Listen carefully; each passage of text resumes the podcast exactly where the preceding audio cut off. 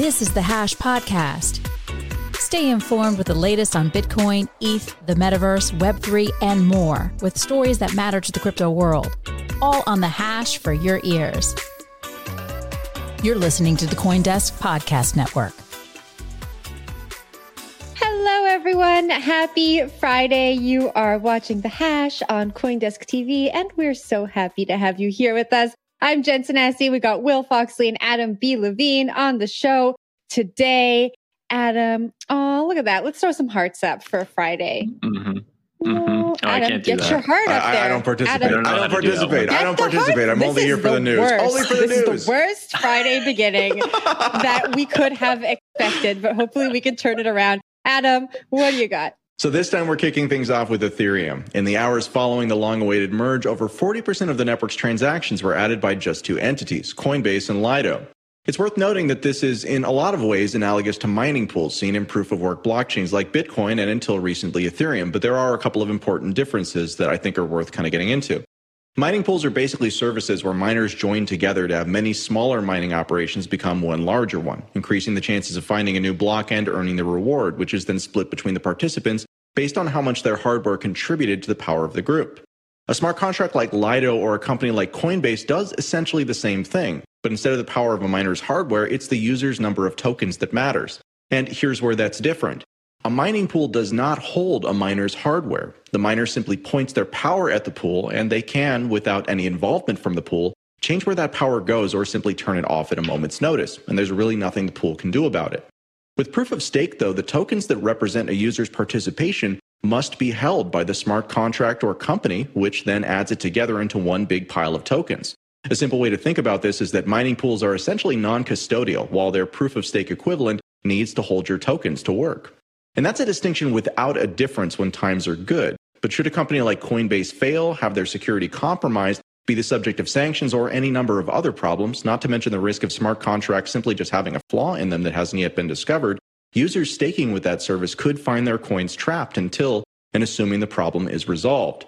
Personally, I have no skin in the game here. I prefer a diversity of approaches, but I think it's a fascinating and poorly understood risk and an important distinction between Ethereum's old proof of work approach versus this new proof of stake one. Well, as someone who's in the trenches from the world of mining, which now seems like it's a little obsolete when we're talking about Ethereum, how do you see this kind of Hey moment? now. Adam. Sorry, The sorry, I- I- punches right off the top.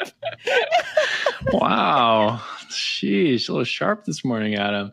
No, I do work for a mining company. So, you know, we got our opinions on ETH and ETH 2.0 and staking and all that stuff. But I'm actually an ETH fanboy. It's well known, I think, on this show. So I can dig into it. I do want to throw like a little cold water on this headline. I think that it's accurate and I think it's fair, but I do think there's a little nuance that we should definitely discuss when it comes to centralization on Ethereum. So, yes, Lido and Coinbase were responsible for a lot of the blocks right out of the gate when Ethereum swapped from proof of work to proof of stake. But there's a few things in there that make this less of a concern, in my opinion. First is that Lido itself has a large spectrum of users and it's part of a DAO, and they have less control than Coinbase would over deciding how these transactions work, right? So there's a very large difference between a corporate firm based in San Francisco operating under US law and a DAO like Lido, which has its own infrastructure internally and its own ways of managing the stake.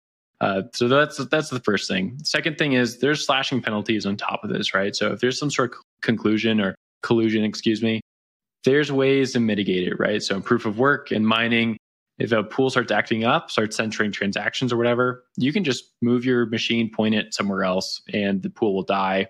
People stop using it. We're seeing that actively with Poolin right now, which is a Bitcoin mining company that might be insolvent, is at the very least having liquidity issues. We're still trying to figure out what's going on there. But what we have seen is a lot of Bitcoin miners have pointed their machines away from Poolin. Their hash rate has fallen by over 50%. And that is basically like a very real world effect for you not operating your company well. Same thing could happen with Coinbase or with Lido, right? Where if someone doesn't like how they work, well, they get slashed by the network. The last thing about that, though, is we do not have the ability to withdraw funds from the network. Yeah. So, yes, you could stake somewhere else, possibly, like change your staking process to a different client or perhaps a different service. but it can get a little tricky right now because we don't have the ability to withdraw ETH and we won't have that ability for like six to 12 months until there's another network change. So, yes, I do think that this headline is fair and accurate. I do think, though, you need to dig in a little bit more to say, like, oh, should we be concerned right now? I would say not something to be concerned about, but something to be aware of and start working towards fixing. And I think most of the developers are aware of this and are trying to build a different future where there's a little bit more fairness within client selection. Jen, I'll throw it to you.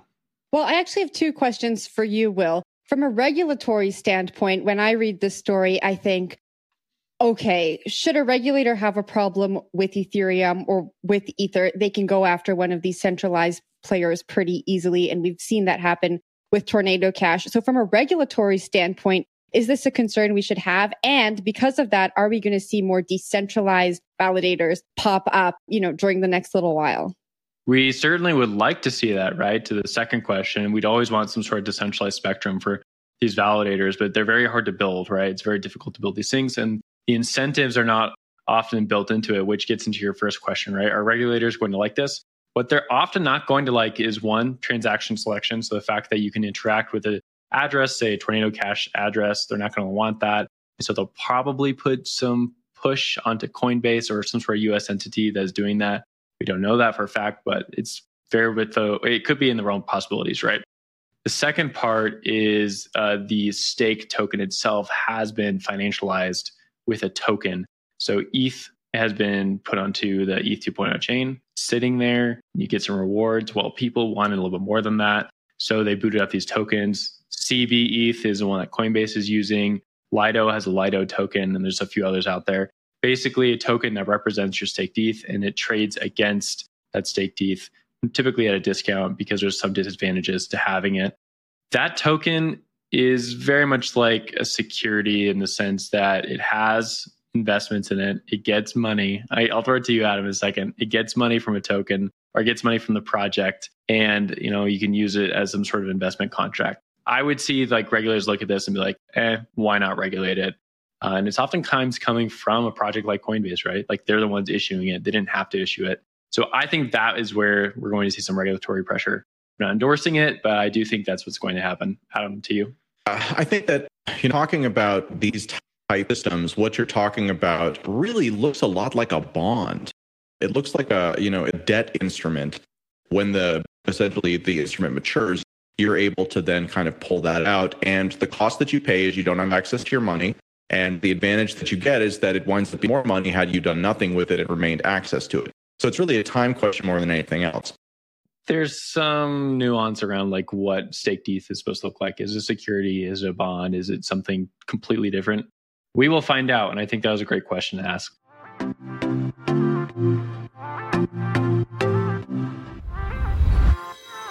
Coindesk has a new event. It's called Ideas, the Investing in Digital Assets and Enterprises Summit. It facilitates capital flow and market growth by connecting the digital economy with traditional finance. Join us for a 360 investment experience where you can source, invest, and secure the next big deal in digital assets, all in one place. Use code HASH20 for 20% off a general pass. Register today at coindesk.com forward slash ideas. Let's go on to El Salvador and talk about the bond. This is a pretty interesting conversation because of where El Salvador sat within the conversation of uh, Bitcoin over the last two years. When we saw Nayib Bukele, who is the president of El Salvador, get into the Bitcoin space, that Bitcoin Miami uh, announcement, that was huge news. And that really set off the Bitcoin bull run in a lot of ways, like this nation state adoption. And I saw it turn a lot of heads, including people who were very against Bitcoin. Uh, people who were you know more ETH heads, I, I should say, they're kind of turned off from Bitcoin. And this turned a lot of people who were also liking to TradFi into Bitcoin as well. They start taking it seriously. But now we have the opposite story, right? Where Bitcoin is down like 60% from all time highs, 70% from all time highs. And El Salvador is facing some credit rating issues. Fitch, which is a credit rating industry or uh, issuer, has downgraded El Salvador's credit rating once again from CCC to CC. And this follows a further credit rating change in February from B minus to CCC.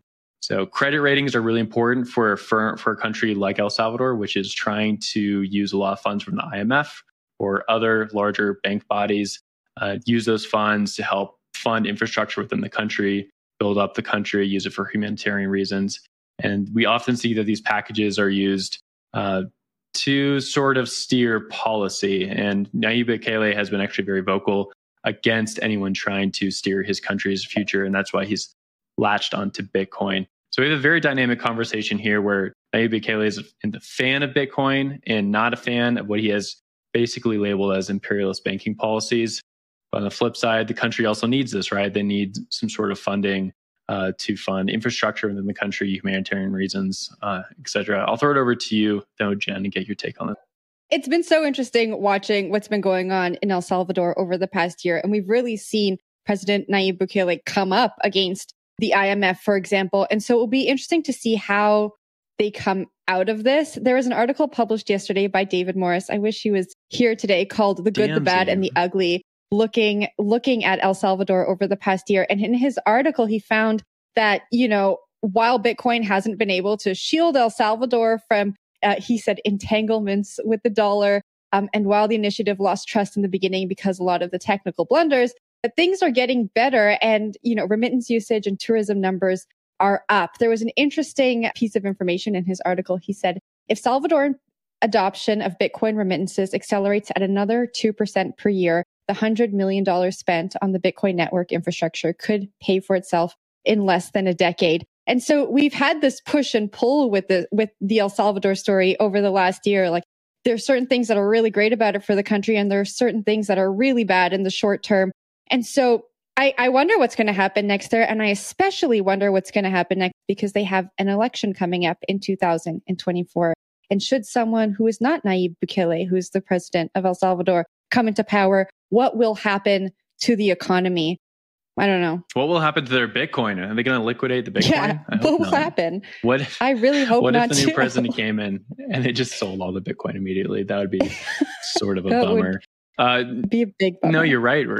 We're, have like a new presidential election coming up. I mean, still like 18 months away, but it, this does sort of set up some questions, right? Like, what is the policy El Salvador is going to follow going forward? And can Bukele uh, increase his popularity over this time to maintain his position within the country? Like, for the most part, we've seen pretty positive news, right? But we also live within the Bitcoin space where like everything about Bukele has basically been very positive. But there's some real negatives as well to talk about. A lot of people see him as an authoritarian a quasi dictator, maybe even just throw that word out there. That's been tossed around within some mainstream media headlines due to his uh, involvement within national security and dealing with gangs within the country. And just because he has Bitcoin on the balance sheet doesn't necessarily mm-hmm. mean that he is the right leader for this country. And then you also get into some questions about like these loans that are outstanding and the possible restructuring and debt restructuring for them. These are really complicated things. Like there's a lot of people that El Salvador owes money to.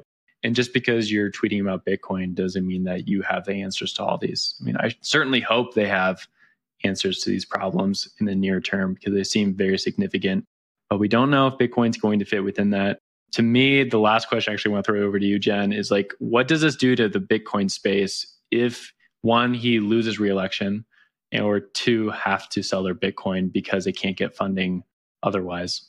I don't know if it, it does much to the Bitcoin space here. I think the momentum still carries on. I think if they have to sell their Bitcoin, that's a whole different story. He seems to be uh, very, at, at times, emotionally driven. You know, I remember when there was pushback against the Bitcoin law, he kind of took to Twitter and was like, fine, if you don't want to participate in Bitcoin, that's fine. Do whatever you want. And actually what you interpret from the law is actually different, but re- we remember the text of that law wasn't changed. And so I think I think it's worse for the country than it is for the Bitcoin space. I think the Bitcoin space is going to continue to truck along, but El Salvador might find themselves in a really dire situation. I think this is a big bet that the president has made on, on Bitcoin. And now we're seeing with the credit rating that in the short term, they're going to come up against some battles that I don't know how prepared they are to fight. I'll give you the last word before we move on to the next one. Yeah, I hope uh, Bukele doesn't see this on Twitter and ratio both of us because that would be devastating for yeah. both our egos. But I, I do think it's we true. have a similar take, right? Like this could be a tough situation for them. And for the Bitcoin community, I think this could also be pretty tough because like what happens if basically the leader of your movement suffers such a large loss like this? Like Michael Saylor has obviously been in the headlines a lot as well right now, right? And it's not been for very positive things. I mean, they did buy a lot more Bitcoin the other day, which actually happened on the day of the merge, which I thought was a little comical or maybe like some good timing there. But they made a lot of losses on that, those huge Bitcoin purchases. And I think they bought into that super cycle thesis. It didn't pan out. And now you're sitting on a bunch of losses and having bought so much. I think they're taking a bunch of impairments on top of it. So, yes, it's tough. Uh, and I, I think that there's going to be some like soul seeking a little bit or soul searching during the bear market. But we'll leave it there. Let's go talk about another project which looks like a little bit more of a dumpster fire than what's going on in yeah. El Salvador. We all have a little bit of soul searching to do in the bear market, I think. So we're all in this together. All right. There is an NFT of Ethereum's final proof of work block. So the high bid on the NFT is only one third of what the creators paid to mint it. Vanity Blocks paid around 30 Ether to miner F2 Pool to mint the NFT of the final block. And now the best offer was sitting at 10 Ether before the show. There it is there as the image on, on the article. Um, Will, I guess, you know, I think that if the merge were to have happened a year ago, this would be a really different story.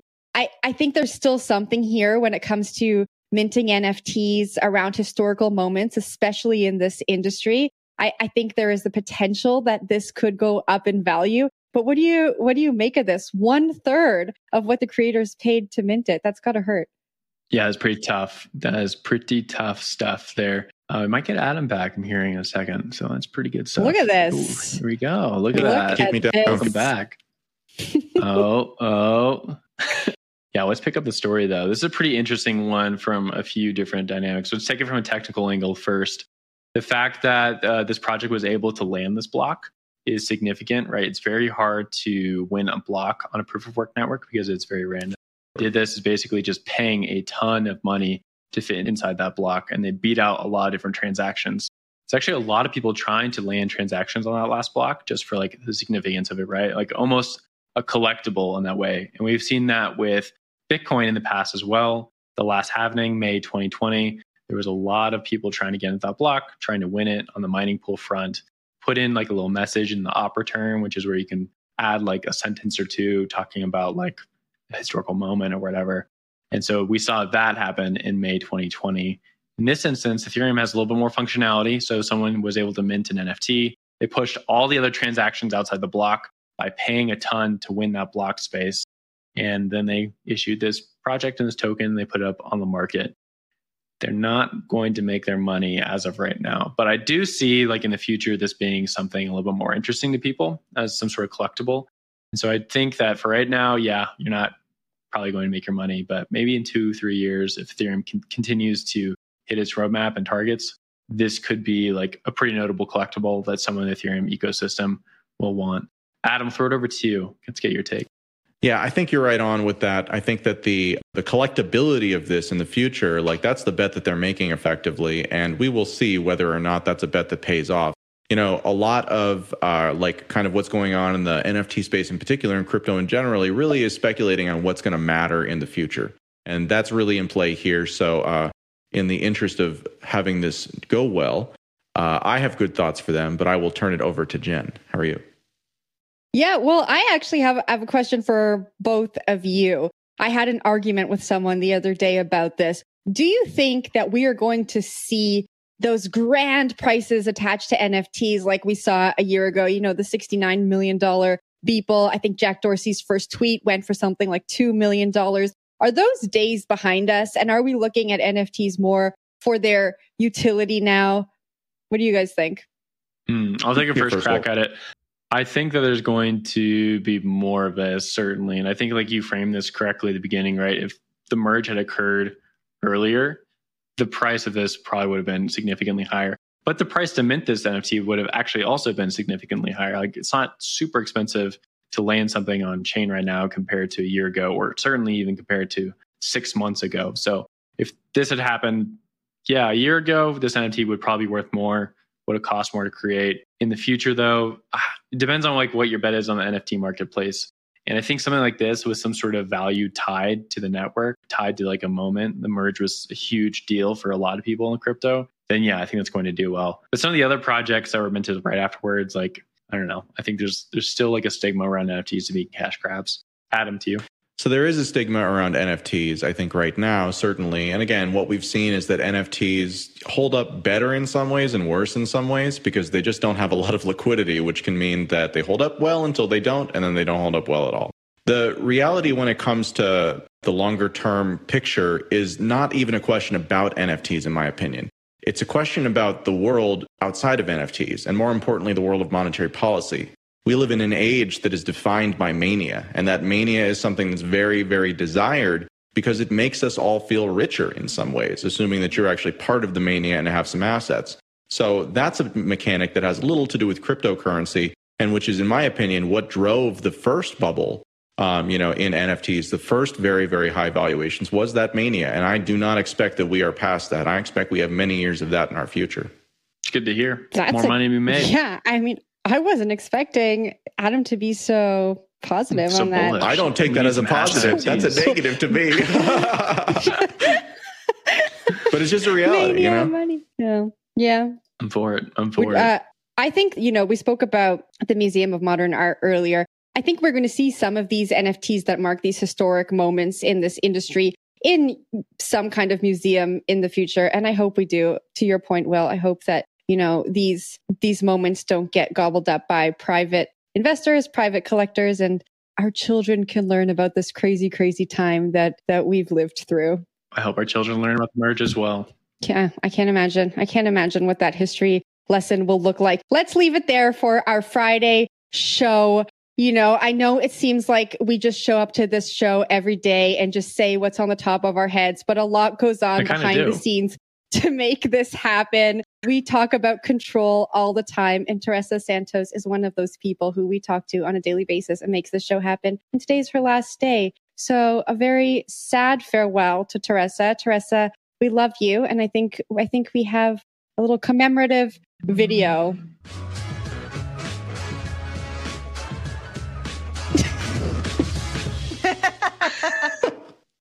So regal. I love that curtsy. mm-hmm, mm-hmm. We'll miss you forever.